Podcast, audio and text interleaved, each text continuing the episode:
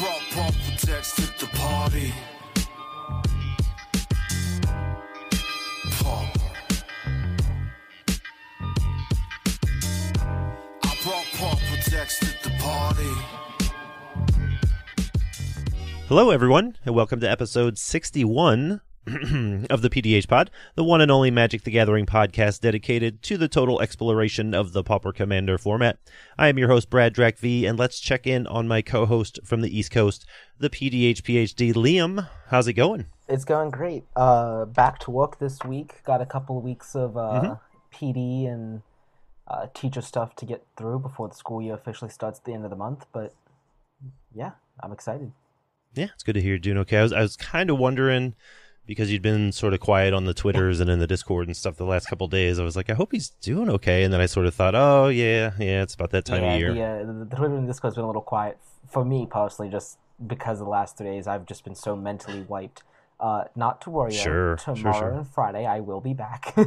um, but but yeah, it's just I just I come home so mentally wiped that it's just like I'm gonna you know lay on the couch and watch my wife play Legend of Zelda and do absolutely nothing else for the rest of the evening. that sounds like I love that activity. Like when you're tired and just watching someone play a video game. It's That's it's- so nice. You just like so chill out. Yeah, right. All right, moving on. Dave, the Alkadron Vader, is still on his way to the PDH Pals studio for the entire week. So we brought on a very special guest to fill in for him this evening. Let's give a big PDH Pod welcome back to the show, Sean the Lobbert. How's it going, man? Thanks for coming back. Good. How are you? Doing very well. Yeah, Glad to have you back on. I'm glad that you wanted to have me back on. I, Always, always. I think it was what uh, episode 42 when we did that uh, 4x4 with uh, ETBs. Yep, Yes. ETB commanders. Yeah, that was Yep. that was a while ago. That was oh wow, that was almost twenty episodes ago. That feels like yesterday. It do, it it really does. Like uh, when we decided to, like we were talking about it, we knew Dave was going to be gone like a while ago, so we were trying to think about who could fill in for him if we needed somebody to fill in for him, if we wanted somebody to fill in for him. And I thought about Lobbert, and I'm like, well, we just had him on. And then like I was going through the show notes, and I'm like, oh, we just had him on like five Yeah, months it ago. was the end of end of March. yeah, it wasn't two weeks ago. Like it felt like in my head. That, So yeah, that anyway, is it's always always good to have you back. Yeah, it's super super surprising.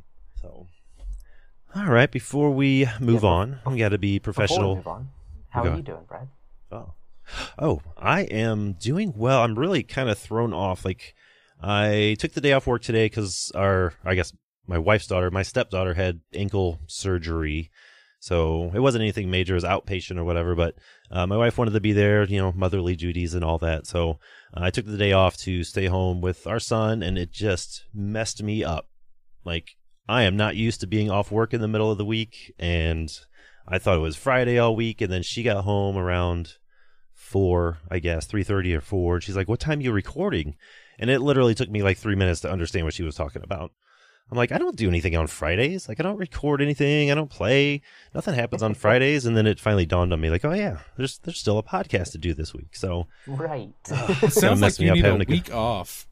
I it feels like it. It really does feel like it. Like ugh, I'm gonna be so screwed up going to work tomorrow and Friday, and then off again. Like, whew, I don't know. Maybe I do work too much. Day off in the middle of the week is the best. it fe- it was great. I didn't really do anything. Like I watched some TV, I altered a card, I worked on decks, I cleaned up my my stacks of messy cards a little bit, cleaned the house. Like it felt really good. It just messed me up in the in the head. Understandable. So All right, before we move on to uh, uh pretty good this week in Magic, we're going to do some housekeeping. Uh, as usual, if you like the show and you want to support what we're doing here, you can check us out over on Patreon at patreon.com slash the PDH pod. Uh, by being a patron, you get access to the pre-show, which is usually kind of like a bonus episode every week. Uh, we just sort of catch up for the week, talk about the show notes, fill out the show notes, sometimes start the show notes from scratch. You never know. Um, and you also get early access to the episodes, usually the night before they go out to the uh, general public. And then I usually post the show notes on Patreon as well, so you can follow along, card images, links, all that good stuff. And then finally, as a patron, you get access to the PDH Pod Discord, where you can chat with the crew, get help with your decks, and just sort of have good conversations all the way around. And patrons get their own super secret uh, channels to talk to each other in and talk to us in. And then lastly, well, second to lastly, we are the PDH Pod on YouTube and Twitch, and the latter is where I stream Spell Table PDH almost every Saturday evening. And then for those of you that are looking for last week's live stream, uh, last episode, yeah, last week, it'll be up on YouTube uh, probably pretty soon here, so check that out. And then this is actually the last thing. be sure to tune in. Uh, Sanctuary PDH is throwing their big PDH tournament this Saturday. I believe it starts at 1 p.m. Eastern. Uh, so check that out. It should be on their. I think they're deciding between doing it on their YouTube channel or their Twitch channel. But um, all the details will be coming out soon. Whole bunch of stuff, whole bunch of uh, information and links and all that. Derek, professional human Derek, and myself will be commentating the whole tournament. We'll probably have a third person to hop in and out to give us some breaks and whatnot. So uh, be sure to check that out. Look for the details on Twitter, Discord, all that good stuff. So uh, I think that pretty much wraps it up. Liam, what do you got for this week in Magic? Yeah, this week is. it's almost like this month so, in Magic. Uh, it feels like this month of Magic. Uh, so, those who don't know, this past weekend was Gen Con. And at Gen Con, Magic had a panel celebrating their 30th birthday. The last four years, uh, at Gen Cons and various Magic Cons, Magic has done a similar panel where they kind of show like the next year in in review, right? Like here's the next year, here's the next year, and like here's the name of a future product that's like the following year. And this year, for the 30th anniversary, they decided to give us the next three years of information that they mm-hmm. have. Uh, so I'm going to kind of just go through that with a couple of other unrelated announcements that have happened since then. Sure. So to quickly run through it, finishing out 2023, uh, Preordained was unbanned in Modern. Mind's Desire was unbanned in Legacy. The third Secret Lair Commander deck was announced and goes on sale soon. I think it goes on sale the 10th, which is tomorrow in my time, which is yesterday in your time if you're listening Ooh, on Friday. Podcast time. Uh, the exciting thing about this deck is it is angel themed, which you know has a neat, couple of neat reprints.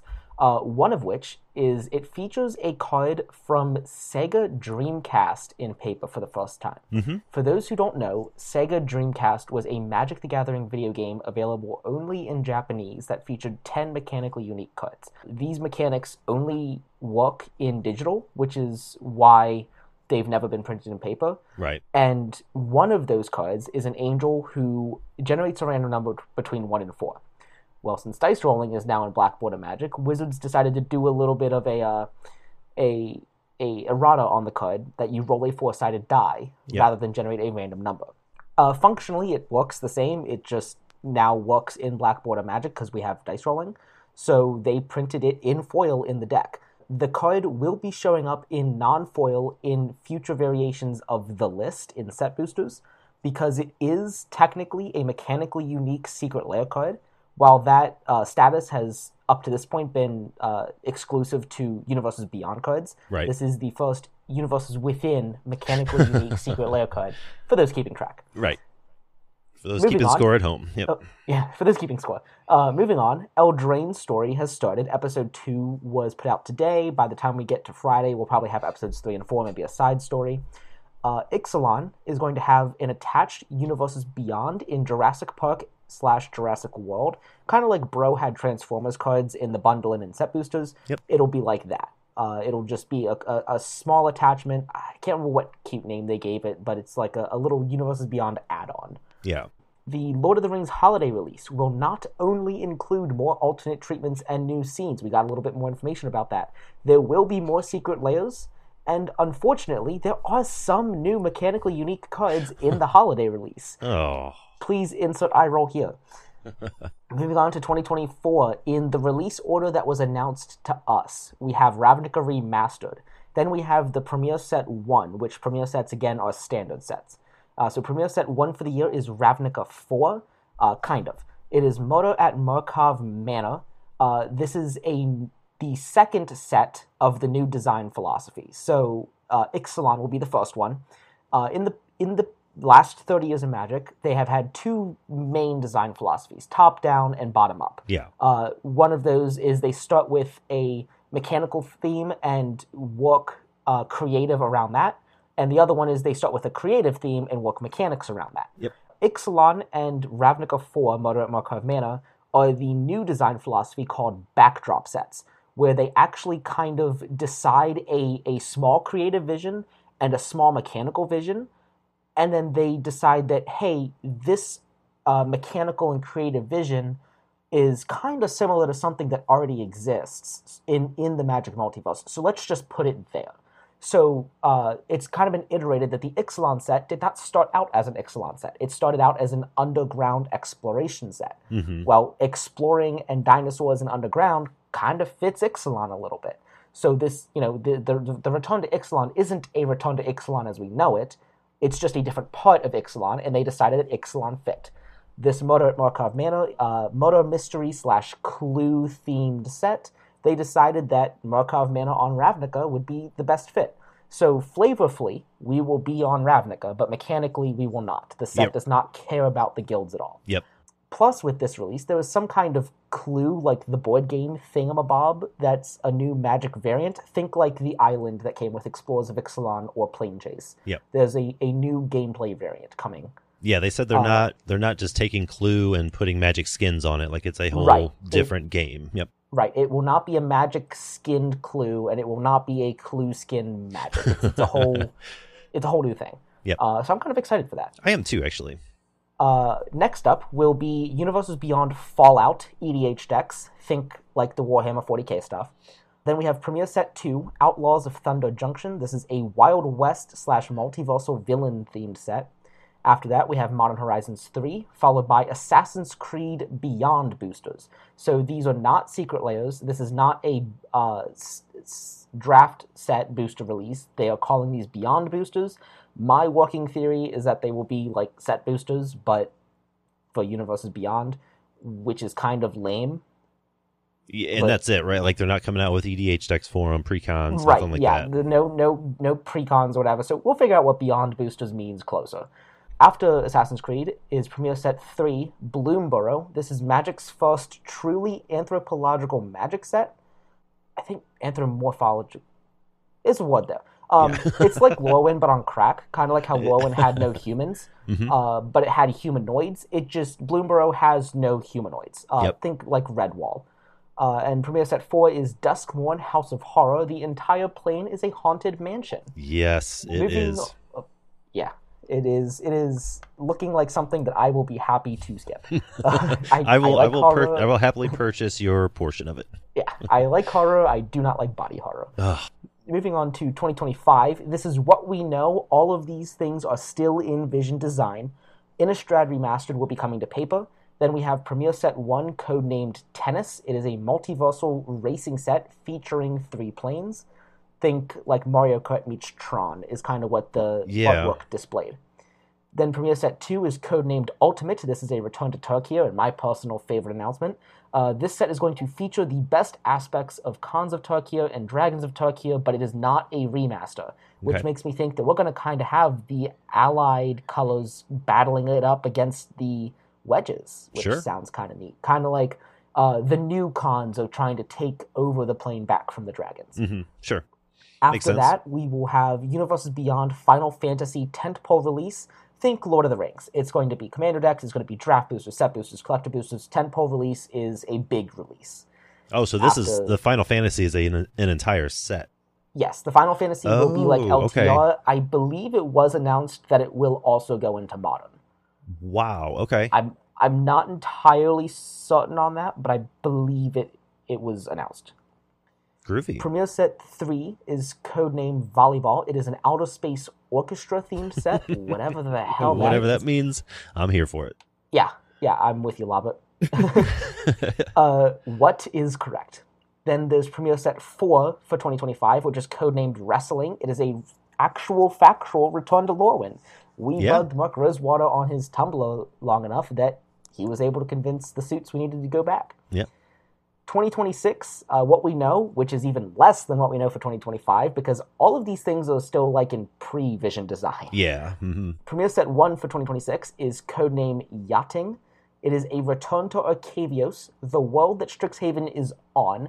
This is not necessarily a revisit to or focused on Strixhaven, but again, this is still in pre design. Like, we'll get more information in 2025. But as of right now, they are not looking at a full blown return to Strixhaven. You know, a couple cards here and there to see how the campus is being rebuilt, but Yeah. mainly What- focusing on Arcavios. What do we know about Arcavios? Do we know anything about it, or is it just do we just know that Strixhaven was there? Like, we know that Strixhaven takes place on Arcavios. If you read the Strixhaven story, Luca briefly vil- visited a village, and the village was not very uh, keen on magic users. oh, So it seems like Arcavios has Strixhaven, the magical school, but they are they are anti-visitors. all right. And we also saw on a couple of cards things like Wandering Archaic and the blue green MDFC that had like some kind of oracle.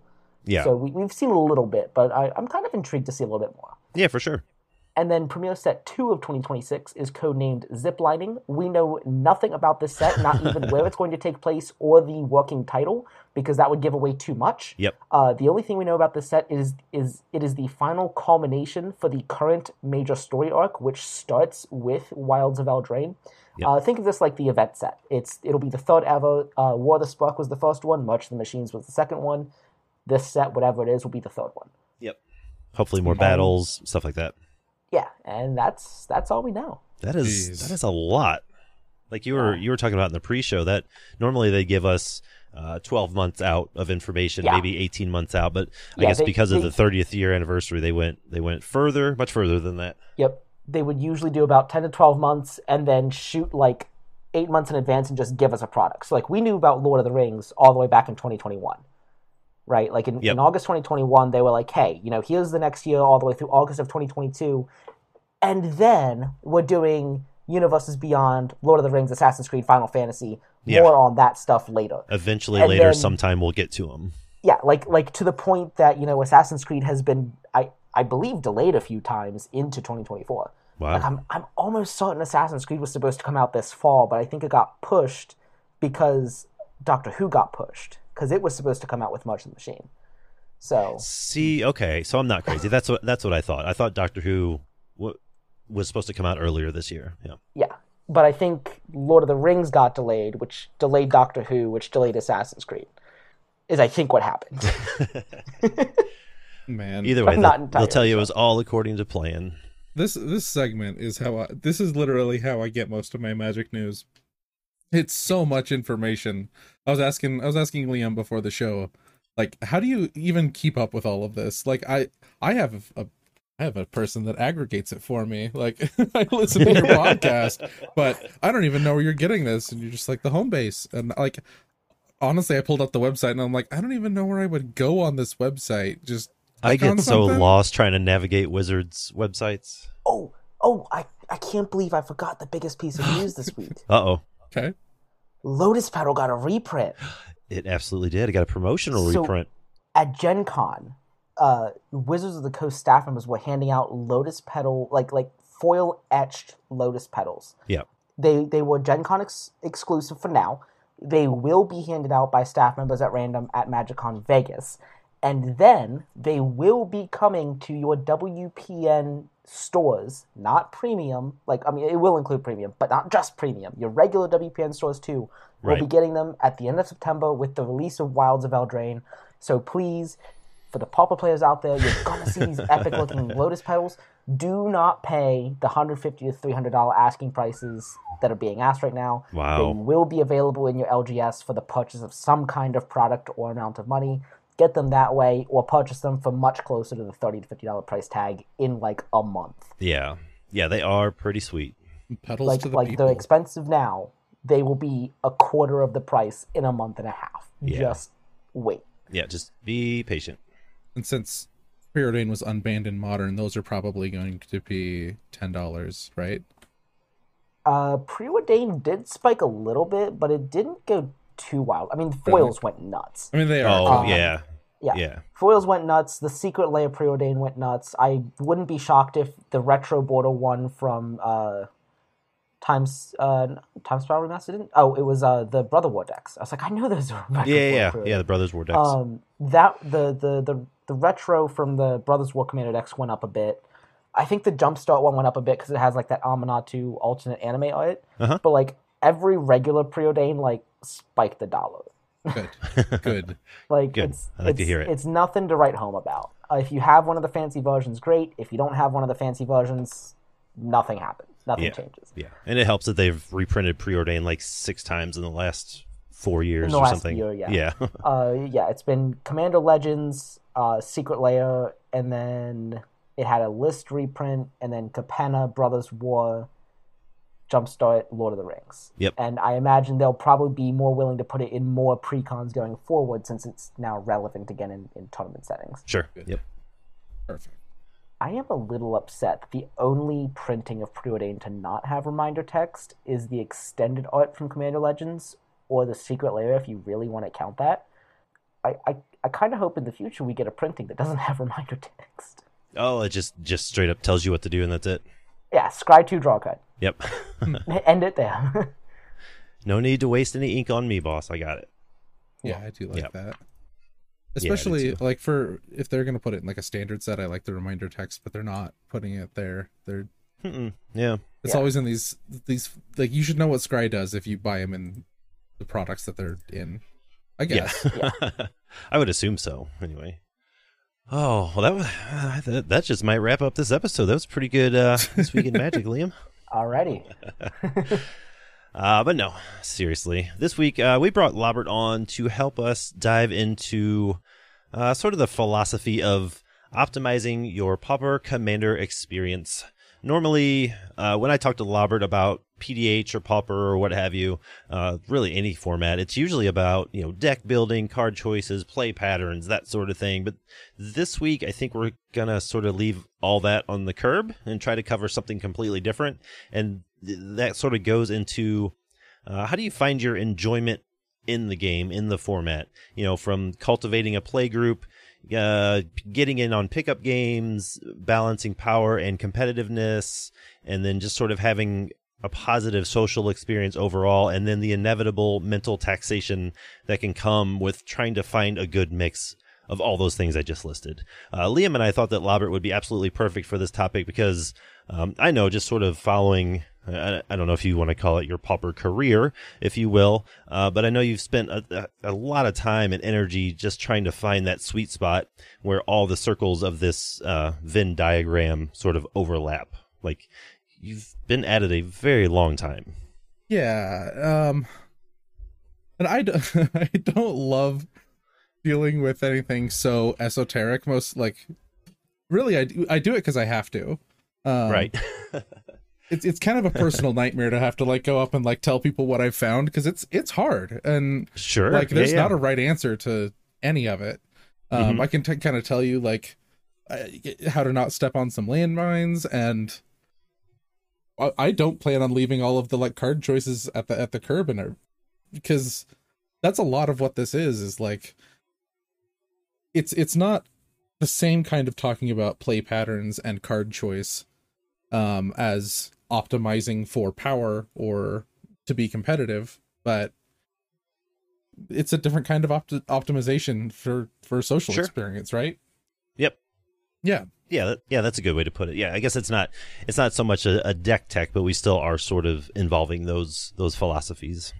yeah Those And I- I, do yeah. like talking about stuff that is a lot more more general than like a specific thing like like a deck tech i i like most of my videos have been and, and will be just like a so you're playing a deck like that's what i usually shoot for and i think that lands on the most people Yeah, yeah, and I know that your content, your videos, your streaming, you know, it reaches quite a few people, and it's very everything, all the content you really have done, podcasts, everything, it's all very approachable, and I think that you know, I think you have a natural like gift for it, but I also think that you focus on being that way a lot of the times as well too, and I think that goes into sort of what we're talking about is that just mentality of being approachable, having good social experiences, and just l- whenever you set the game down or set your video down or set the podcast down for the night, you walk away with a with a good feeling. Well, I fooled you then. uh, So you are So- a professional then. yeah, I guess. Um, because I'm, I don't have a natural gift for any of that, and I don't like. I think a lot of people that listen aren't going to either, and I I really want to make it clear that all of this is learned. Like I I went to school for one thing. I went to school for uh programming, and then I got a job in customer service that. I, I kind of was like, oh, this is my middle in between job until I get my good one. Yeah. Um, and like in the meantime, I would like to make my social skills better because they were terrible. And being in that confrontational uh that space and like moving that into like I I then started like trying to be a dungeon master for my my D&D group and then Mhm. like hosting magic things at all you kind of have to learn how to how to talk to your players and see if anybody everybody's having a good time it also helps Right. that i have like middle child syndrome where i just want to mediate all the time if anyone's fighting i'm just like i'm just gonna hug everyone um so yeah that's where that's where it's coming from me and it's something you can totally learn That's fair. That's totally fair. Uh, well, I think we'll just kind of hop right into it. Um, I wanted to start off with this first topic of uh, power versus competitiveness. I know that this is something that everybody could get real deep on. Everyone has their sort of hot takes on. You know, there's some content sources that focus on one or the other or both. But um, I think the big difference is for just like a general PDH player or EDH player for that for that matter. You know, I think understanding the differences between the two uh, really goes a long way. But I, I know we don't have to get like super deep into it because that literally we could talk about that for hours. You know, the different nuances and card choices and all that definitions and stuff like that. But um, I feel like, and I've done it too. Like I feel like a lot of people confuse high power or even competitive with the concept of playing to win if that makes sense. yeah What do you think? Like I'll I'll play like when I sat on sit in on your streams or I do my Saturday streams, like I'm kind of there to win a game, but I'm not playing like super competitively. I'm not playing the most optimized list. I'm not playing the highest powered cards, that sort of thing. yeah it's it's not a a no holds barred you it's you're factoring other things um Yeah. like like i i have written here like to be competitive you need to just optimize purely for resiliency consistency speed and the compactness of your proactive plan to cram in interaction Mm-hmm. just just to an extreme um and Yeah, without regard to experience Uh huh. for the show we were talking about uh, Gonti, and if you're looking to optimize your experience for online play or spell table, that deck the card just doesn't work well because you need to have only you see are supposed to see the card. So Yeah. it enters, you'd say you show me the top four of your deck. That player has to like look away and like try to hold them up blindly when you you know give them verbal cues of like okay now uh, go through them i want the third card um and that's just like ryan from the common connoisseurs was testing it and like we we need to have these things tested and especially we need them tested in the in the most competitive way possible Sure. but i, I wouldn't bring that deck to you know just to some random group because it takes just a lot more thinking. Mm-hmm. and it's i think it is important to differentiate competitive competitiveness against power. Um, and i think that's something that Alkadron's deck do really really well of okay yeah i can present 40 power or look at these two things and how when they touch they they spin. Look you know like they they do cool thing.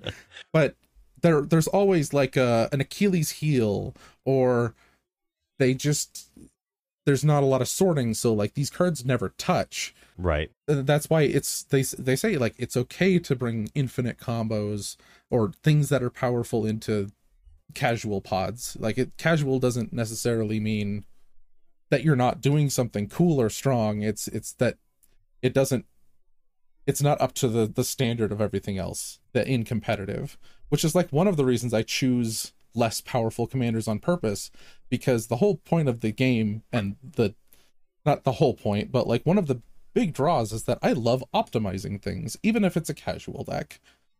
Um, Right. like I just want it to hum, and I want to be able to Sure. make the choice of like, okay, for experience, I'm not going to play my card, like one that recently happened. My hand was uh some card the the card that gives double strike and has cycling, um, Temur Battle Rage, and Runes of the Deus.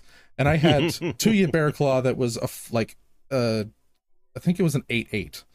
And so I have three double striking things, and I'm just like, uh, cool, attack you with a big dude. Pass. Because like Mhm.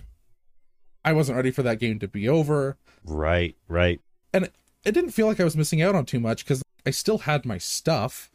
I could do that later. I just Yeah. I just wanted to let the game play out a little bit hmm longer. And that didn't mean that I'm like not playing to win either. Like I was still grinding a resource. But after that game, I I kind of found like, okay, well maybe I don't want so many of these effects. I find that I'm wanting to kill off the last couple people this way, but I don't need to just do, to hammer it home over and over.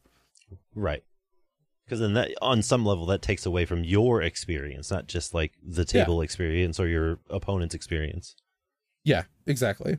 Yeah, that's a really good, really good example, and I think a lot of that too is, you know, sort of.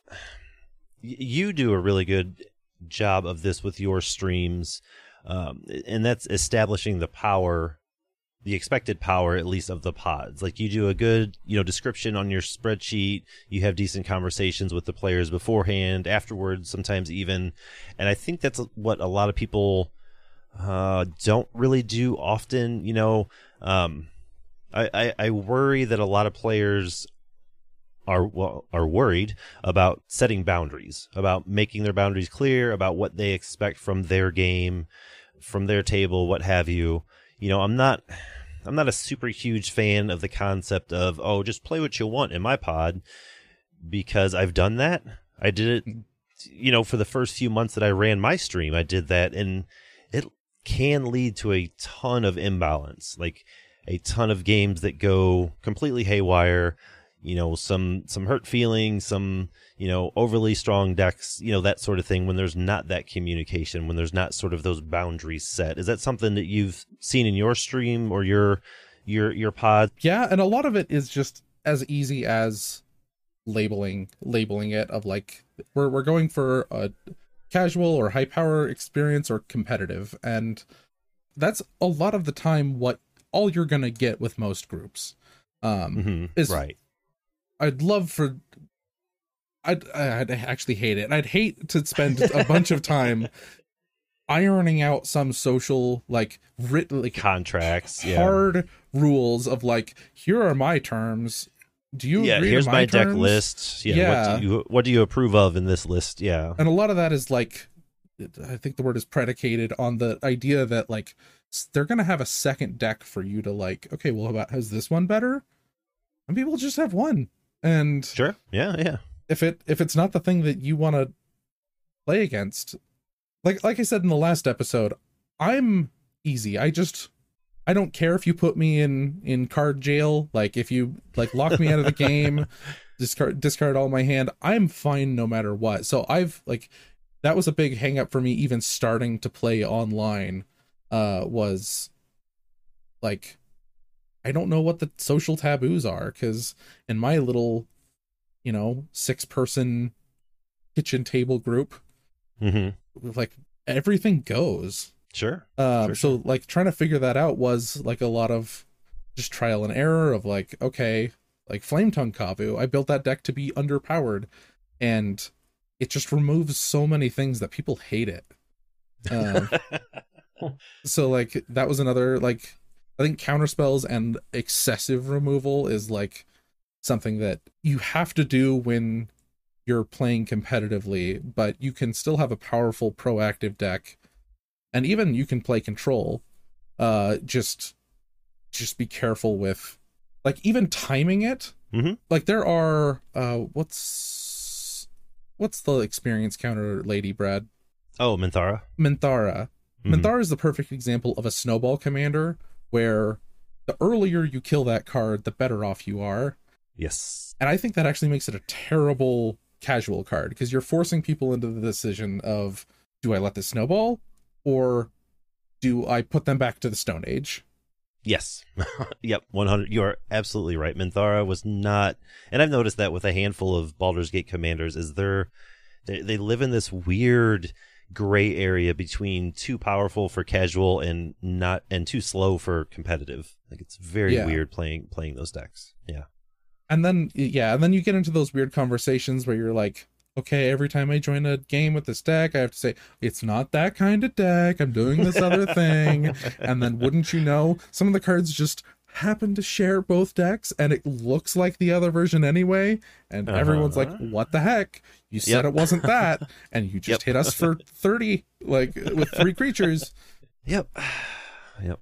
It's, and it's, th- that's all with like random people. It's, it's really hard that way because you have to like, I hope as as people who listen to this this podcast, you see yourself like most people don't listen to a podcast. They don't consume any content. They're kind of just like they feel it out themselves, which is super cool. Right. I I can't do that, but I would hope that if you're spending the time to think about this and listen to a podcast about it, that you would see yourself as more of like a steward of the format and you take it upon yourself to make sure the games go a little bit more smoothly. I see Yeah. myself that way of like Sure. I've more experience than a lot of people, not everybody, but I can at least be like, okay, well, this is what I like, and be more attentive to their their needs, their hangups, Mhm. um, instead of like, okay, I'm trying to find the list of things that I hate in this game, and I'm going to tell everybody as I join a game, don't do this. Don't Um, do this. Listen to a- me. Yeah, don't don't be a hall monitor. Be Yeah.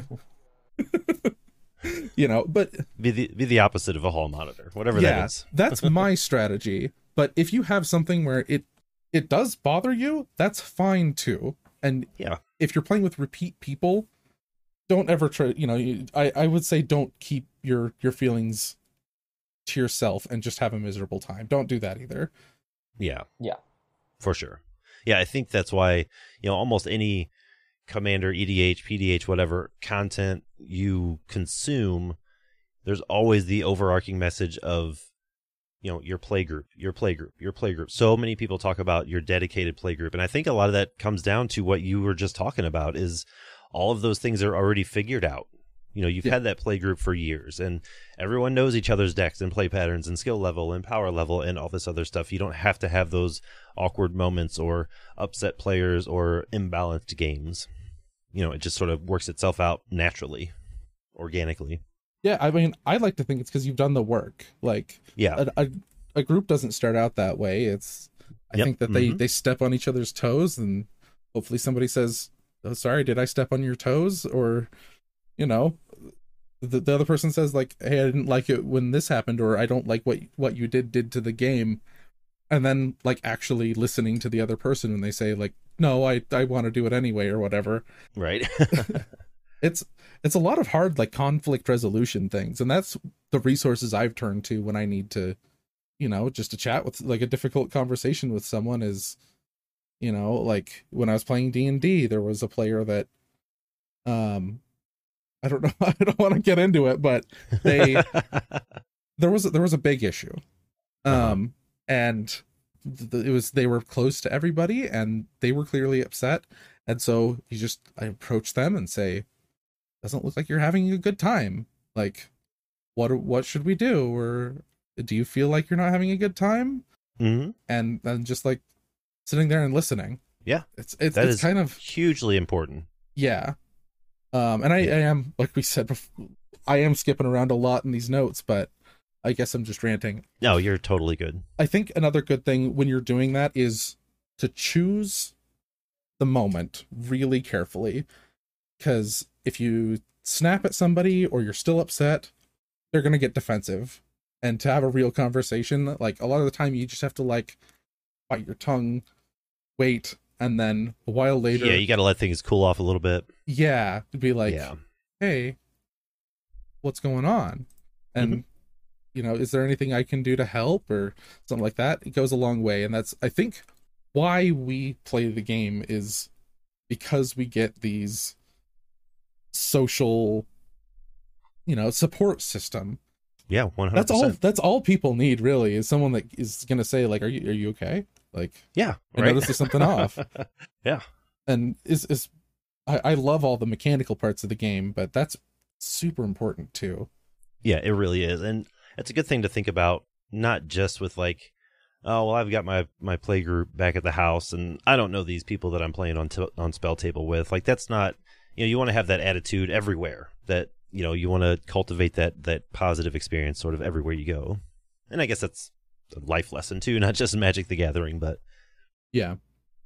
Uh, I think you know we kind of touched on it quite a bit. I think we can get into something that I've been doing for a while, something that you've been doing for a while, and that's actually streaming Magic, streaming PDH, streaming the game itself. The main thing I thought about that I threw in the show notes immediately was, you know, someone that goes, "Oh, I want to stream this game," or uh, maybe I'll play some some tournament practice room on MTG MTGO, and maybe I'll go ahead and stream that. Versus wanting to be like a resource for content of that format. You know what I'm saying? Like when I first started uh, streaming Spell Table, I had the option. I was going, oh, maybe I'll do it once or twice a month when I have free time, or I got to do it every day, you know, one day a week on a schedule because I want to be, you know, I, I didn't expect to be like 5,000 viewers every week, but I want it to be like sort of a regular source of at least live Pauper Commander gameplay that people could tune in or watch the videos later or what have you, not just some sort of like random streamer. And I think those are two different things that you sort of have to decide for yourself. You know what I'm saying? Yeah. I think there is a a big difference. Um Yeah. And it's fine. You, either one is totally fine. Like you can, you know, make the content however you're comfortable, however you see fit. it's a really powerful thing to just do something at the same time every week so that other people can make that part of their their weekly i don't know ritual like their It really is. I mean it's sometimes you gotta go where everybody knows your name like Mhm. it's just I mean, look, yeah the the PDH pals have been doing it for years off that very concept, yeah and it's working out great. i did also want to really touch on some of the deck building and like deck construction considerations for for for if you're streaming um if you're trying to produce something entertaining in different spaces of- yeah, absolutely. I think I think you're a great sort of resource for that because you get to see a lot more of them, of the different types than I do. Yeah, it's it's really interesting i have i think i'm one of the only one people that do a casual night and then a competitive night like alternating so i get to see a lot of both sides hmm um and kind of i'm still figuring out what works and what doesn't uh, yeah i just wanted to share some of that here Yeah, absolutely. I think that'd be great. Uh, great content, great information. So group hug is something that the the pals love i know liam loves it And all these all these decks or archetypes or whatever that we're going to talk about, those are all in sort of relationship to streaming itself, not just like generically going out and playing these decks. It's like yeah you know, goes in hand in hand with the with the streaming. Yeah, I I do think that there is a big overlap between streaming and randos because mm-hmm. Um like one big positive or some big positives for group hug is that everybody gets to play it reduces the number of non-games and it's just engaging to watch due to just how many game actions are taken yeah. like if you have a handful of cards you're just you're going to be more engaged in a game than if somebody's playing discard and you have nothing to do and you're just waiting for your turn to come around so you can see what's on top make a Yeah. quick decision and then go back to sitting there it's just very different the drawbacks of that is that i believe that it skews testing um if the i mean the the games that i play with fridges I think it's called Dakra Mystic deck, where everybody I love it. Yeah. Mhm. he, like everybody flips. You he looks at him and he gets to say yes or no, and everybody puts him in He always says yes. he always says yes. Um, that's like the most. That's the huggiest deck I've ever seen. Uh-huh. And anytime I test with that, I have to like mentally be like, do not count this game toward any of your, your heuristics. Don't bring in any extra cards. Like, don't get rid of your card advantage.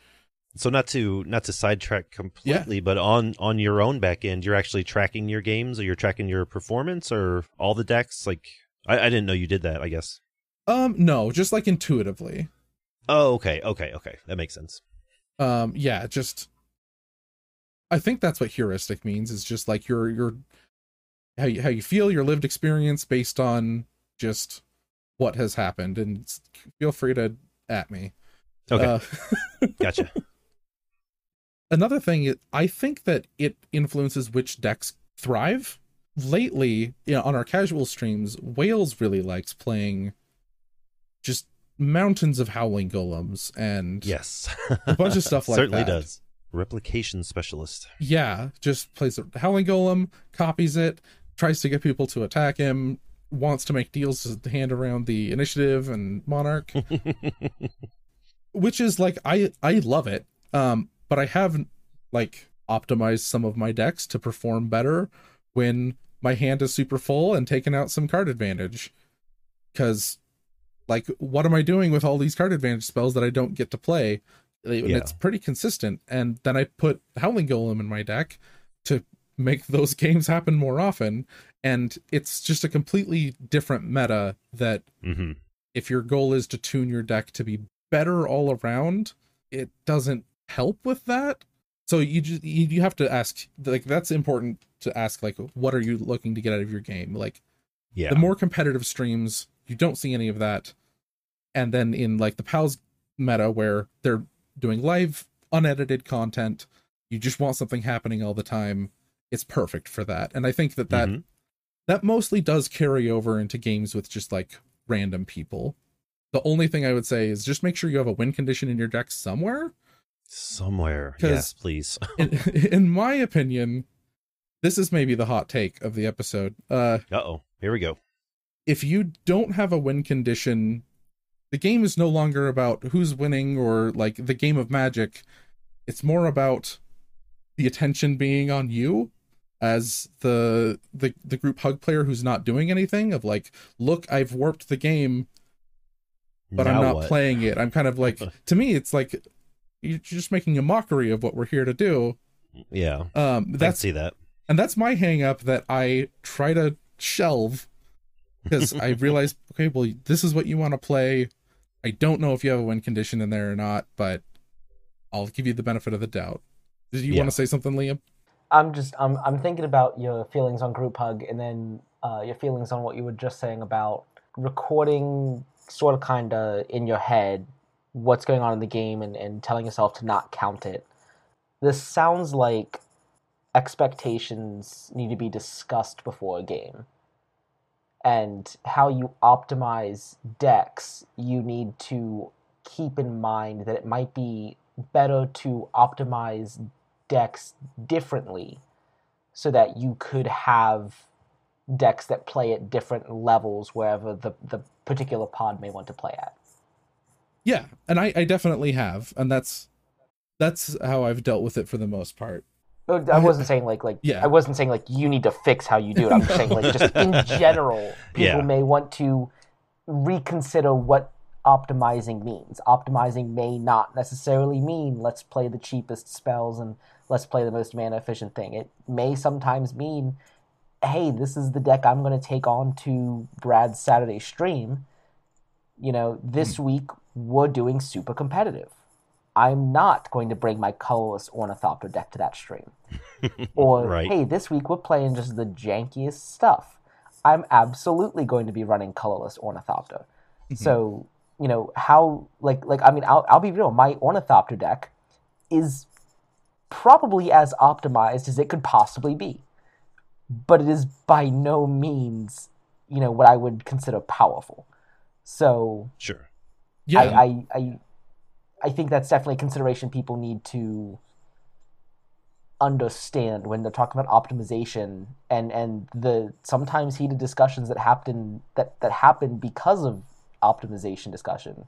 Yeah. People need to realize that just because you're both talking about optimization, you might be talking about different aspects entirely. yeah, Oh, yeah, absolutely. hmm yeah. One particular game comes to mind of oh, like it was just randos. I just joined. I think something in the PDH home base in the casual room, and there was there was someone who their their commander was a combo piece, and it was fairly new at the time, so I don't think anyone like brought it up. But then Mhm. they ended up like they tried to combo off on like turn five, and then like turn seven, and then I think that they finally pulled it off on like turn eight. And someone was like, "That seemed really competitive," and they the person was like, "Oh, but but it's really inconsistent. You you realize I have to have all of these pieces, but there was like I could tell there was tension there because that game it worked. Like it it looked like a competitive deck. hmm Yeah, I mean, Um, and trying to combo off three times in four turns feels competitive. It does, But I, yeah. Yeah. But I would also be willing, like if the person said, you know, hey, I've got to have all these things in that game, it just lined up. I would be willing to do a second, maybe a third game to to see if that that holds true.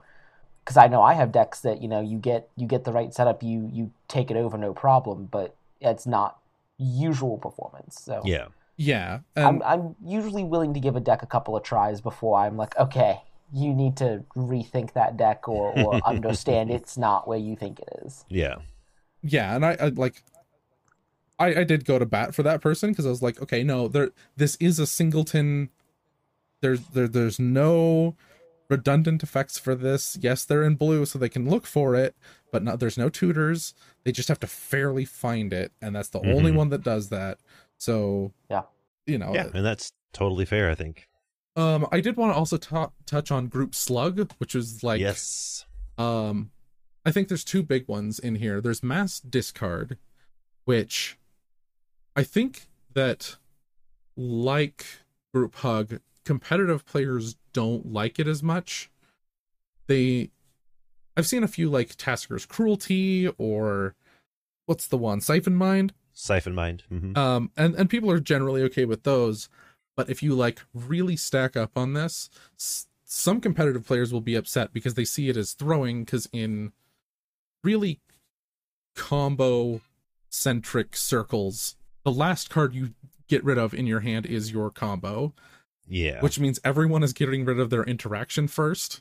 And it kind of just Mhm. like, oops, the game ended in a way that no nobody was expecting. So they don't super like it either. So I've kind of just found Miss Mass Discard is like something to avoid most of the time. Yeah. Um, it has its homes. Like I don't want to like cut out a an effect that makes black what it is altogether. But yeah. Know, that's just been my experience with it. So I have decks that No, I think I think you're right. I Mhm. I think mass discard is it just affects people differently. Like we can play in a pod where you know I gain five million life and everyone's sort of laughing about it. But if we play in a pod where I you know, I remember this vividly, like you and I were playing in a pod, and it was Wales, and I can't for the life of me remember the fourth player. Maybe it was Abby, and like you played a syphon mind and then I played a syphon mind and then you like flickered the burglar rat a couple times and it was just like Wales had just checked out. He was like, I'm pretty much done. Like you guys Yeah. might as well just kill me. Like the game's over. and it wasn't intentional. Like those were just the decks we picked, but we didn't have that sort of, um, all the stuff we've talked about so far, we didn't have that going into that game. It was just, I'll never forget it. Yeah, that was us figuring it out. And Yes, that was that was our face into exactly us wall. figuring it out. Yep, one hundred percent. And I even felt bad when I cast my syphon mind, but I was like hell bent, and I think I top decked it. I'm like, I gotta draw cards. Like I gotta do something here. Sorry, like here, sorry. yeah, and that was a, a big reason why I'm getting rid of that. Not not getting rid of, but like I've learned that I don't play that fusion elemental deck very often. Mhm. Um, and I I pick my spots really carefully with it, is because there are games where it has a bunch of flicker effects, and the only creature I get is a, a mass discard creature, and I'm like, yep. well, this is the only thing my deck is like. It's not meant to do this. It's meant to go on the Sorry. Mulldrifter. But But if I want to take game actions, I gotta do this. yeah, Yeah. Yeah, I Um, feel you. mass edicts though don't have the same effect. Um, Mm-mm. everybody seems to be fine with those for the like as far as I've seen. Yeah, I would rather be able to cast my creature successfully and then have to sacrifice it than never get to cast it in the first place. I'm generally Yeah. fine with edict effects. They suck. Like sometimes it'll just get my best creature, but Yeah. you know, at least I got to. I might have gotten an ETB effect off of it, or maybe I just maybe I got the initiative off of it and then I had to sacrifice it or whatever. So I don't think that's nearly as bad, but it is it is definitely a prominent effect in the uh, CPDH realms. Cool. Well, I mean, the the only other thing I think to do, you know, with with streaming, I think the, I guess not the only other thing. I'm sure there's a million. What I would think about most is choosing when to remove a, another player, and we've we've touched on this of just like try not to just delete someone on turn four and then have Yeah. no plan for everybody else. Um, I think delete is a hilarious term. I, I I don't know where this is going, but before you f- finish, I want to interject with, yeah, I understand that's it feels bad, but sometimes it happens. yeah, Oh yeah. It just does. Yeah, It and I- happens in EDH. It's gonna happen in I've been in pods with Lobbert when I think Alkadron was playing, and you're like, uh, 17. He's like, oh, I'm just dead. And It was it was like turn four or five. I think that's a great point to to bring up because it's gonna happen, and I think that is where at the table communication. You need to have some intuition to be like, okay, well, this person might be a little upset about this, Mhm. um, and and just like explain, like, okay, this is what I'm going to do now. This is why I'm doing it, and even if they don't agree with you, at least put some rationale behind it that yeah, they can't jump to oh they don't like me they're not you know they yeah. You're not just being the bully. yeah and they're not just Yeah. bullying me you just oh I, ex- I explained to alkadron alkadron you have 25 power or more next turn i can't let you live and he's like sorry. "Uh-huh." yep, understood. so he never got to attack Yeah. Yeah. And it- yeah, it absolutely will come up. And, you know, I fall prey to that in my own mind too. Like sometimes I will, I don't even know if there's a term for it, but sometimes I'll just give too much benefit of the doubts and I'll, I will intentionally not delete a player or two. And then it comes back to bite me in the ass and I end up losing because when I should have taken them out, I didn't yeah but it's because you know like you kind of mentioned earlier like oh i wanted the game the game to go on a couple turns longer because i was having fun or you know i didn't want to feel like the bully or whatever. And then it just got me. But the, sometimes you just have to do it. It's, it's going to come up and it's going to happen and you just have to do it sometimes. But but like you said just be be cool about it. Communicate it understand you know put it in game terms. Not like your face is ugly so i'm going to kill you you know like that's not cool That was rude. that was rude you know like Yeah. make it something tangible to the game relatable to the game itself i'm curious how you guys feel about a common play that i see people do of i'm going to be removed from the game so i'm taking someone out with me so that i can feel like i've done something do you guys have any thoughts on that like a Sorry, can you repeat that? So someone's about to be removed. Say they're at one, that they're they're in first seat. They're at one, and player two has like a drain effect on on board. So they're they're for sure dead. There's nothing they can do about that. Um, Yeah. They're not able to kill player two, but they can kill player three. at the same time they so die. they're like, hmm, I'm for sure dead, but I guess I'll kill player three because I want to feel like I played a, uh, you know, part of this game. did something yeah i want Yeah. to feel like i accomplished something i guess i don't mind it too much it it doesn't feel great if you're the person that was gonna win and all of a sudden you lose because that happens hmm like I've lost to, and I guess you know the only times I've lost to that situation is it was kind of funny. Like I can't, I can't even remember the build up to what happened, but basically like the game ended in a draw because I tried to take one person out and someone hit their crypt rats with a touch of Moonglove and Mhm. everyone died.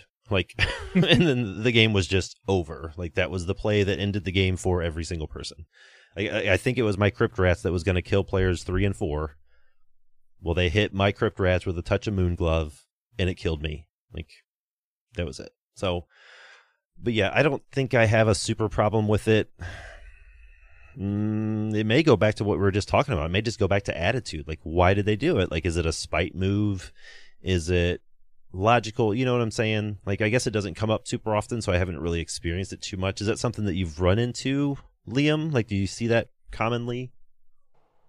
I don't know that I see that too commonly. I know the I I think for myself personally, I would I would make that move if the game has been going on for a while.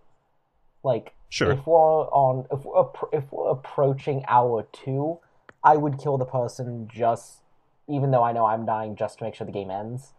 Uh, which I would hope at that point the whole table is open to that. Like you know the person that's killing me is like, hey, I've got enough to kill one person but not both, and I'm like, well, yeah, I'll kill the other one for you, and you kill me, and game's over, right? Yeah. Um, but if it's like 30 minutes in, I, I probably wouldn't do that just because the other person might have something to deal with the, the threat.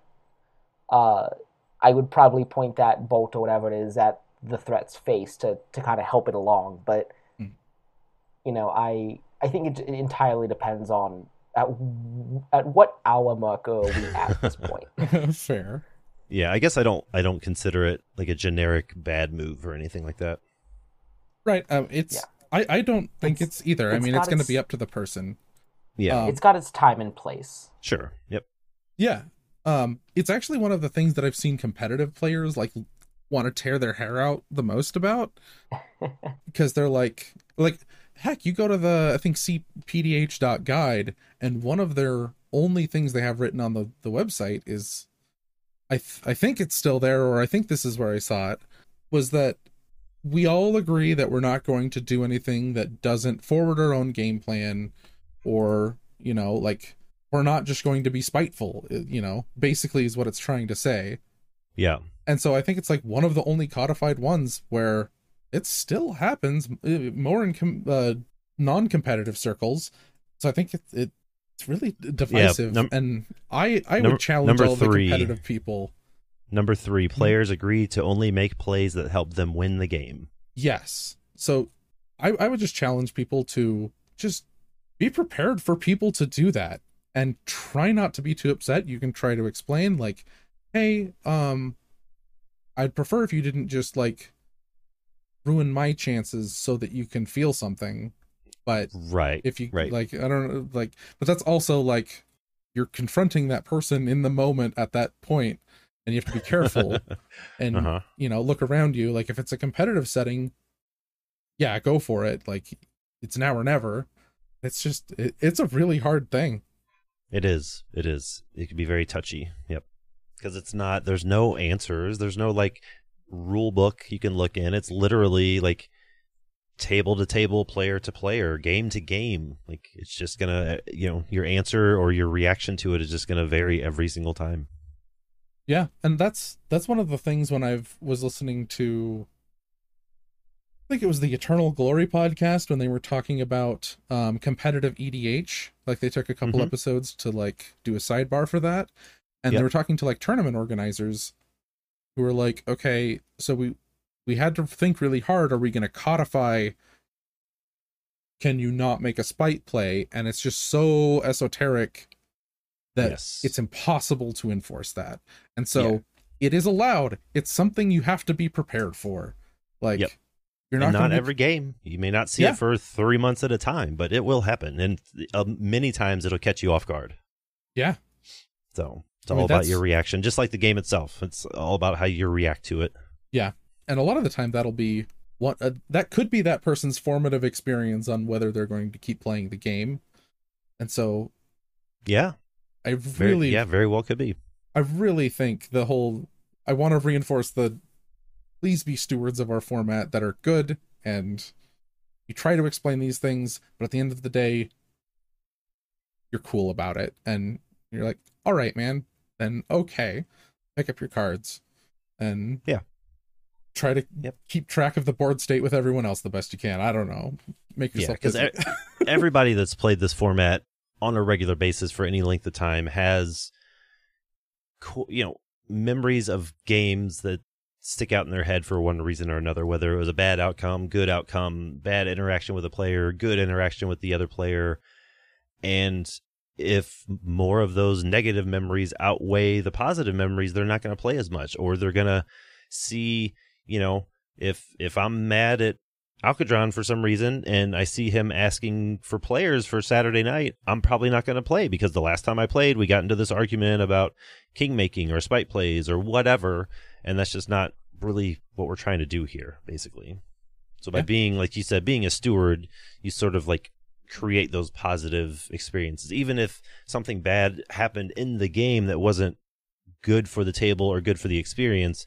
Um, like you mentioned earlier, you still walk away from the game positive, or you're able to talk to the player after things calm down and make sort of make things right, if you will. Yeah, if they're if they're not just some rando, Yeah. in which case it's just like, well, at least you never you don't have to play with that person again. Hopefully. And on that, I know you touched on it, but just try to be a good rando. You know, try to feel out like what sort of pod you're getting into, you know, what sort of decks you're up against, what do you have that you can play, like that sort of thing. Like, are you finding the right pod for how you want to play? Are you just hopping in games as they come along and eventually, you know, one out of every 10 games is going to be something terrible? Like, are you just taking those chances? Or are you trying to, like, cultivate these pickup games that you're getting into. That's really all I had to say. I didn't have any personal experience. I don't do a lot of pickup games just because I don't have the time for it. But I mm-hmm. know that I'm not.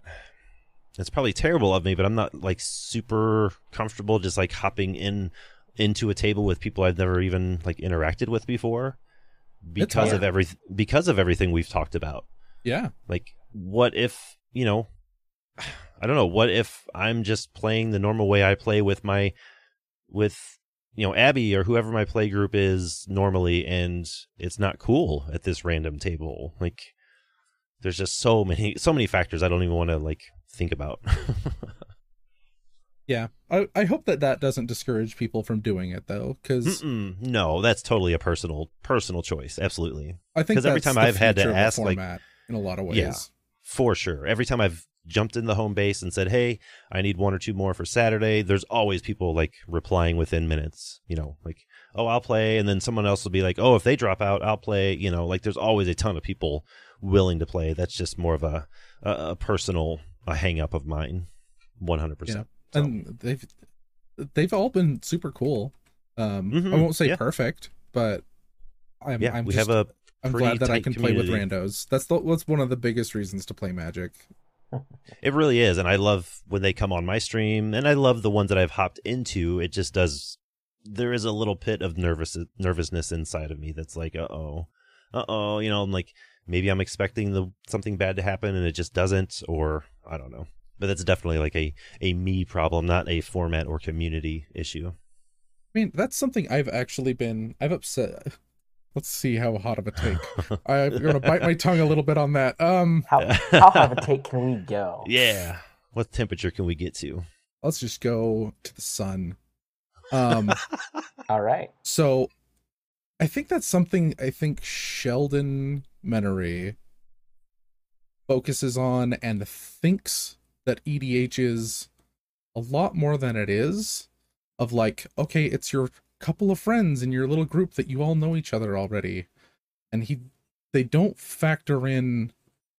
Okay, we're going to a store, or it's just some group through Spell Table, as much, and it's a lot of trust before the game that I think is left up to like content creators like us to just be like, okay, well, this is what I think, everyone. Try to be like this. And the guy Yeah. who has no idea just still shows up and does something weird. And all these cards are legal because that's supposed to be taken care of at the at the social level. But I, th- I just I there's not enough attention to just like okay, well, I have the day off. I'm gonna go sit in my store with all of my decks and just be like, "Hey, you want to play a game? Like, I'll be that guy today." Because that's super fun. It is super fun. It is. That is really fun to do. I've met people that I've been talking to for ten years that way. Yeah. hmm People I've never known, like people that are like completely different demographics that I never would have been able to talk to. It's like my opportunity to be social is this card game, and Mhm. Yep. I don't know, just just be cool, everybody. J- just be cool. Just be cool, everybody. Yep. it's But so no, I. I I think you're right. I, I I hear a lot of EDH players or content creators for the format just kind of talk about that. Like, you know your play group and your play group and oh i've been with my play group for 12 years and this and that and you know your play group and all the trust that you've built up and earned with each other over the years but like what do you do if um this is my first edh game and i'm just hopping on dispel table because i heard that's a thing people do you know what i mean Yeah. like i don't have any friends like what am i supposed to do here like there's no i have the the rule book to magic. I don't have the Yeah. rule book to the game to the people to the pod to the other players. Can you imagine starting to play Magic with just like the rules, like oh just god. all no. of them written out? Nope. no there's no way. There's there's no way. There's no way i could do it. Uh, i am glad i learned when i did when it was i mean there was still a stack of rules back in the day but it was nothing like it is now what was the legend rule back then? one in your deck Oh, okay. yeah you can only have one in your entire deck and i believe even with one in your entire deck oh i guess that's the same as it is now but no there can only be one in your entire deck yeah and then it changed to four you could have up to four in your deck but only one could be on the battlefield at any one time like That's when I That's why- started playing. Yeah so people would tech against legendary lands with their own legendary lands to like blow up their opponents like even though they had no use for them Yeah, you'd play the three mana Jace to yeah to as a removal spell for the the five or four mana Jace. Uh huh. Yeah, exactly. So, yeah, when I first started, it was yeah, you could have one legendary in your deck, and I believe at the same, you know, there could only be one on the battlefield at the same time. I believe. Yep. Anyway, I But think I think that's most of my thoughts on this subject. Um, I I feel like there was a lot of like just like hand waving of like, yeah, it's really hard. Yeah.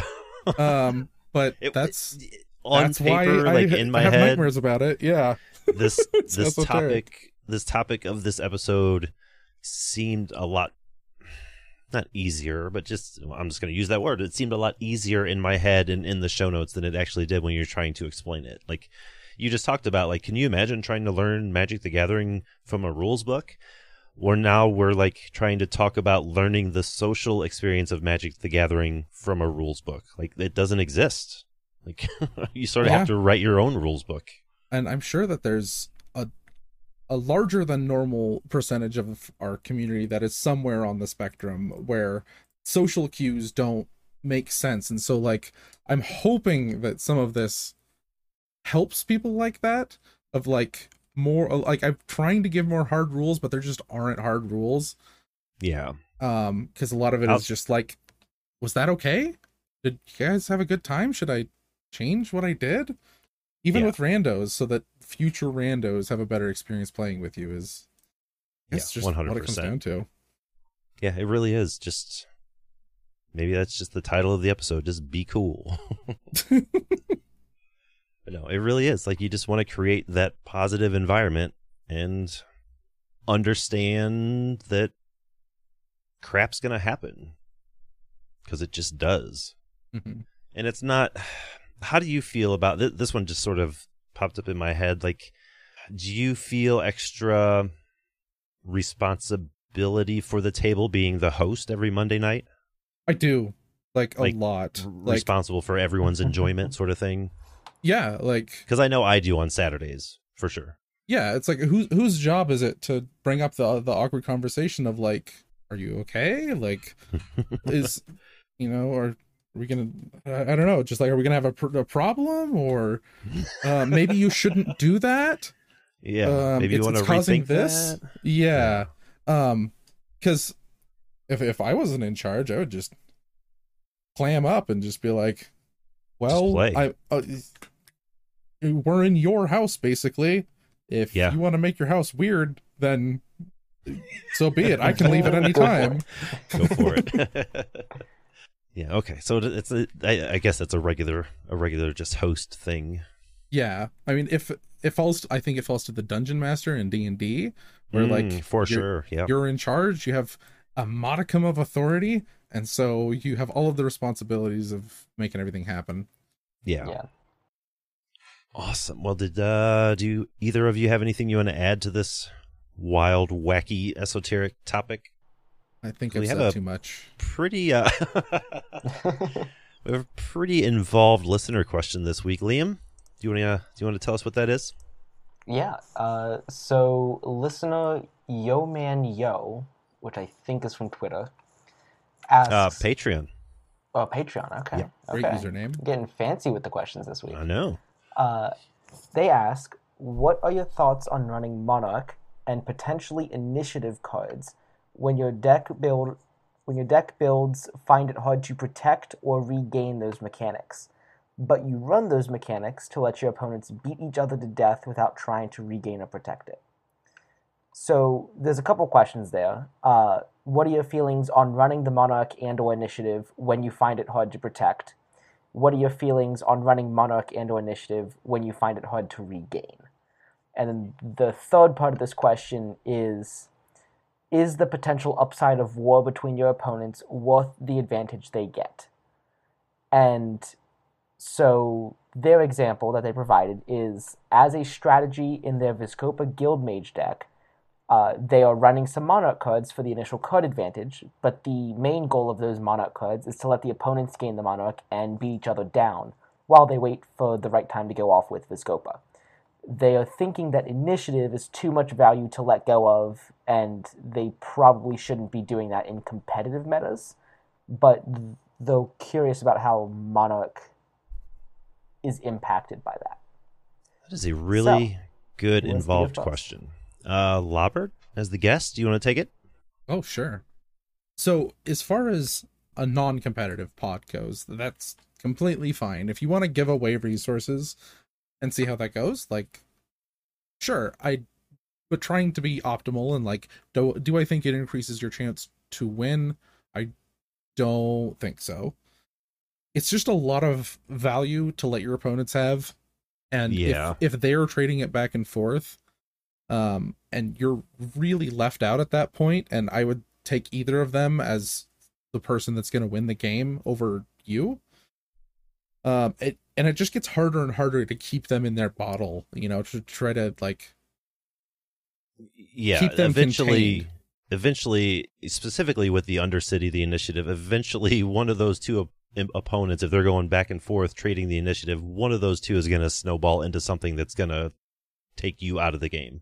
Yeah, and just that's that's barring. What if they work out a deal? What if they say, okay, if I hit you with a one-one, um, I'll let you have it back, um, and for minimal damage, and then I can focus all of my attention on this other guy over here who's trying Yep. to combo off. Um, I don't like giving a lot of trust, and even if the incentive is there, um, for to trust that your opponents will go for that incentive, especially when it's a trick, is just really dangerous. yeah. Um, I have some suggestions on what to do instead, but do you guys have any uh, questions on, or uh, uh, suggestions or opinions on just if you'd run it or not? What about you, Liam? What do you think? On what my answer to the question? Yes. Yeah. So when it comes to the Monarch Initiative and finding them hard to protect, I don't mind the effects as much. Uh, when it's running Monarch Initiative and finding it hard to regain, they're heavily reconsidered. I personally enjoy the mechanics, but I don't, and I, I don't really mind intro- introducing them. Tongue twisting there. I really don't mind introducing them to the game. This is primarily because I'm more of an aggro slash casual player, so letting my opponents beat each other tends to be fine in the metas that I'm running around in. Yeah. It also tends to benefit me as a frequent Voltron player if they're lowering each other's life totals for me. The potential upside of war outside of a like a casually oriented group or a group of friends is probably not worth it because any benefit you would gain from them lowering each other's life totals is offset by the cards they draw or the tokens they make. Uh, if you're going for optimization of power, you really can't let that kind of power, uh, that kind of value slip Yeah. uh, whether for it's sure. whether that's through protection or the ability to easily and effortlessly regain them, then you know you can consider them depending on your deck. But like if if you can't protect or easily regain them, I would not consider them in a competitive meta. Yeah, I, I I think you kind of nailed it there. like like i you know when it comes to protecting them i think there are arguments that certain decks are fine letting them go around the table or letting someone take it from you because you can easily take it back Yeah. but if you can't easily take it back and you can't protect it I- d- don't They're expensive effects. They, They are, are. They are. They really are. I've gotten Mm. so greedy that like in my in my Thraben Watcher deck, that's my current competitive brew vigilance tribal thing. Yep. Um I don't I, I run like one initiative card and it's come in and out. Um and I don't run any monarch cards, and that deck is like one of the best I've ever seen at holding it. Sure. Uh, yeah, yeah, yeah. And it's just because I don't want to spend that amount of mana. And if someone else is willing to bring it into the game, I'll just take the free value. oh yeah Right. And Yep. if someone does that on purpose, I'm gonna eat your entire lunch, Your entire lunch for all the of week. it. Yeah. I think that's a really good way to put it too. Is like does your deck even want it? You know, does it does it fit the, the does your deck need it? Yeah. Every deck I play wants it because I love the initiative. I love the monarchy, but do they need it? Most of the time the answer is probably not. yeah no But they're strong enough to once if it gets introduced to the table that I have a decent chance of getting it at least once or twice. So, you know, I'm kind of my short answer is no. Like hmm. don't do that. But like the longer answer is it's generally fine if you want to run the monarch initiative in your deck for the card advantage. Obviously, that's why you're running it. But if you have no way to protect them, I would not I would either not A play them or B make them an important aspect to your deck. Yeah. Like you like you kind of mentioned, Lobbert, like okay, you know, you know, I don't really have a way to protect the monarchy, but for for some crazy reason I want Goliath Paladin. Fine, run the one of if you want, but don't make it like I'm focused on the initiative, even though I don't have any creatures. Like that's not going to work out. You know, honestly, I don't put these mechanics in a deck if I don't have at least a few ways to get it back, to protect it, to flicker these creatures. Like it just feels bad to like you said, to spend the mana on these expensive creatures or effects to introduce the initiative and then to never get it back.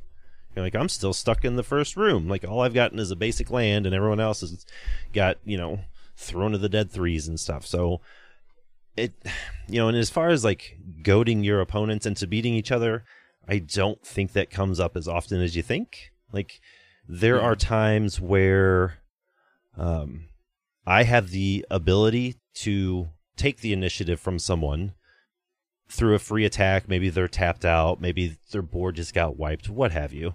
Um, but I won't take it because the next room that I go into, oh, I can create a treasure token or draw a card or whatever, is not worth me being the target for the next player. Like I don't want to risk it. So more than likely, I'm not going to fall into that sort of quote unquote trap because it's not worth it to me. Like I don't find enough value in it, and that's some- that's one thing.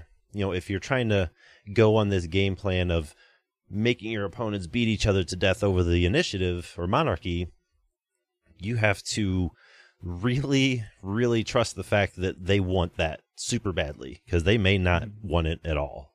Like there's been plenty of times I don't want it. There's just enough little evasive creatures that like, okay, hit you with, for one shadow, and then all of the rest of my dudes, like, it just, it's not consistent enough at goading. Yeah, yeah, exactly, exactly.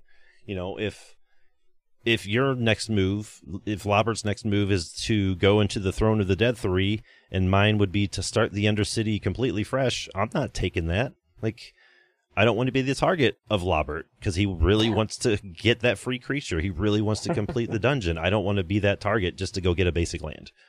You know, if and the problem is if your deck is a threat, then it's the threat.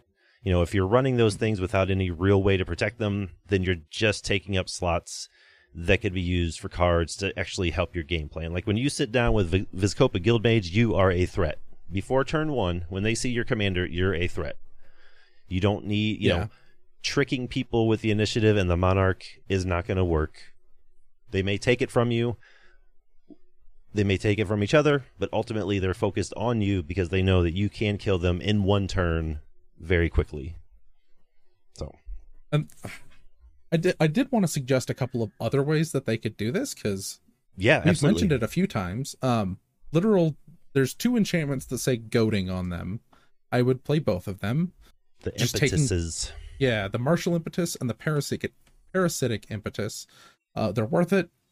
If there's a combat based deck, they just you slap it on their creature, um, and then you could even help protect their creature or whatever. It's just it's a two for one because one opponent will kill their other opponent's creatures, and you're getting that fight, or Mhm. it works and they just have a bigger dude that they're attacking your opponent with. Right.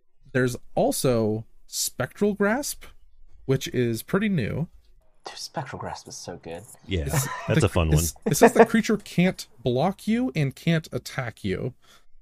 So that's exactly what you're trying to do is just make sure the big dude doesn't attack you and you don't have to deal with it. Right. Um an- another one that I've been experimenting a lot with is building a wall.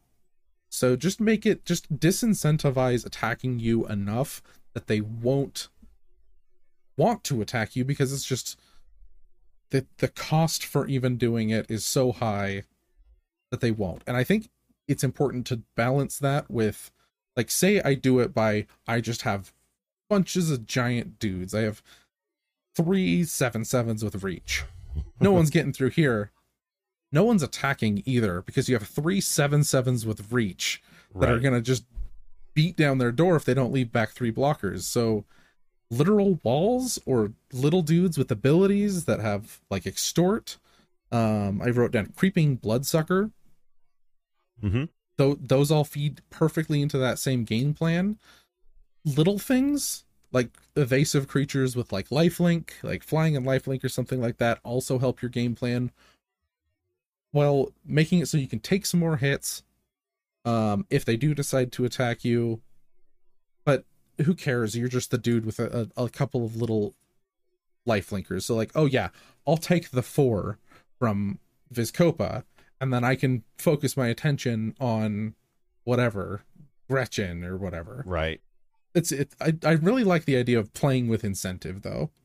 Uh, well, I get one last thing. Uh, Death Touch is another really good one at doing this, which maybe you do run the Monarch because you have the you can play the Death Touch dude. Maybe Mhm. not, but there are creatures that don't have a lot of power, so they don't have to fear being attacked. You know, they can just swing all out, and you're not gonna do a ton of damage to them. Um, so they can just ignore you. Right. That's all I got though. You guys got anything else? I think I'm pretty good. It's overall, I, I don't think that's a good philosophy. I mean, I guess it could be fun if you want to try it out. I definitely wouldn't do it in a competitive sense, and I specifically wouldn't do it in Vizkopa Guildmage because, regardless of what you do in that deck, no one's gonna not think you're the threat. Yeah, and there's a lot you- of just good drain effects in there. That's just like, yeah, right, exactly. And from what I've seen, players, especially at the competitive level, they're going to be smart enough to recognize that you're the threat. They're going to be like, wait a second, we don't need to beat each other down for the initiative. We can just kill the Vizkopa pilot, and the initiative will still be on the table. Look at that. Funny Yeah. enough, it doesn't go away. so And I know that they didn't. That they said like, oh, this isn't for a competitive table. yeah, But- for sure, for sure. It's just- hard when when when trying to say like what's better. That's what you have to kind of lean on is like what would I do in competitive? Yeah, and you know when I think of Vizkopa, I just think competitive. So Yeah, But yeah, totally understood. And it's fun. Like like I said earlier, I I jam uh, the initiative in almost every one of my decks, even though some of them don't really need it or want it. Like it's just fun. I love the mechanic itself. So don't let us stop you from running it. I just wouldn't make it a. s- I, I wouldn't put it in your deck with the hopes that you're gonna kill people. You're gonna make people kill each other for it. Like I don't think it's that strong. At least I haven't seen it happen. Like I, I I don't I don't get to watch people beat each other up just to get the initiative. yeah. They're all they they just always attack me. Yeah, right. I mean, it's just it's just what happens. so, oh, I think that just about wraps it up for the week. Did you guys have anything else you wanted to add, real quick? Pretty good episode. Uh, I I hope it was a good one. It Kind was. of It blacked was. out for a minute there. So my mouth was working, but I was just blacked out, huh? No, it, it went some directions I wasn't expecting, but I think that's good. I like episodes like that. Like, I like episodes where we plan out the show notes and we sort of like use them as a rough guide to get to the end of the show, but we don't really like, you know, focus on them hardcore. So I think it was good. I think there was a lot of good information in there. Being entirely truthful, I have this uh, Blu Tack. You know what that is in my hand that I'm, I've just been playing with. It's the same one that I use to spray paint and hold things in place with. So Mhm. as I move it around, paint fumes come out. Um,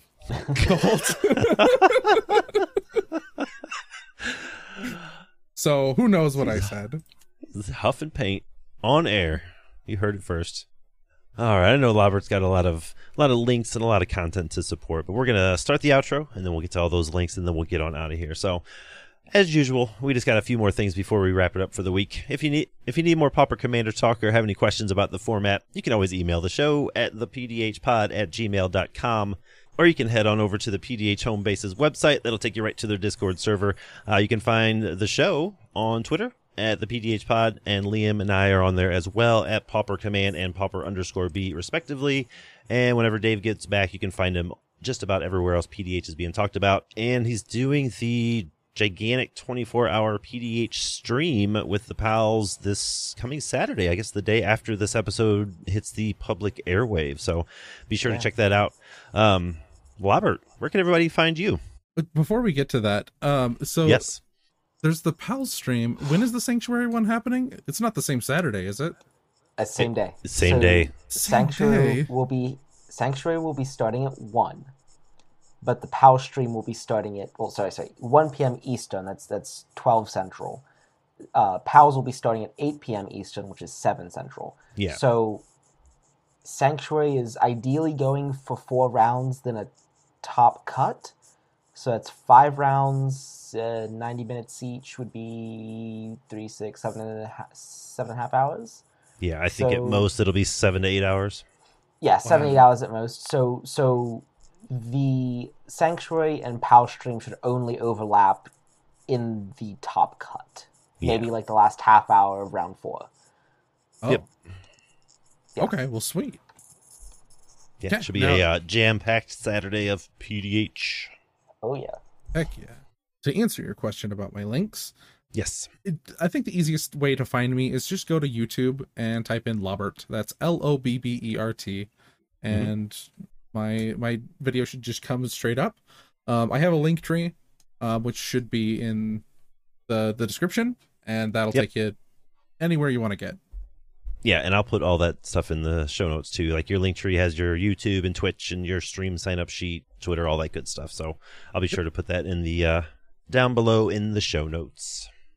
Alrighty, as episode 61 of the PDH pod comes to a close, we want to give a big thanks to MTG Brad for letting us use their original music for the show. And from everyone in here to everyone out there, brew a deck, uh, just be cool.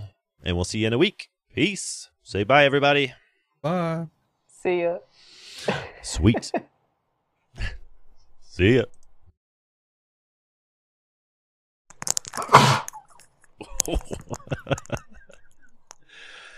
you can head on over to.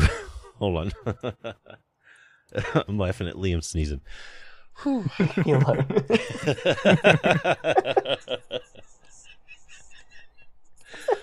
oh, okay. Whew. All right. I have to edit that part out. Okay. No, that's the end of the real blooper. Yeah, that's it. Uh, I like bloopers. Okay. Perfect. But I think that's By shopping at gonna Aldi, wrap up episode 61 of the. What is going on here? Is that you, Liam? Yeah, my computer's having a seizure. I could save hundreds. You could save hundreds by listening to the PDH pod episode 61. Uh, I Oh, was trying want to close a tab that had an ad playing and it kept playing. I thought that was me because I have three or four tabs open because you know Scryfall and whatever. So I thought that was me, and I was like clicking through, like I don't see anything playing. What is happening? I got like 10 tabs and one of them started playing an ad. this episode's not going good. I brought text to the party.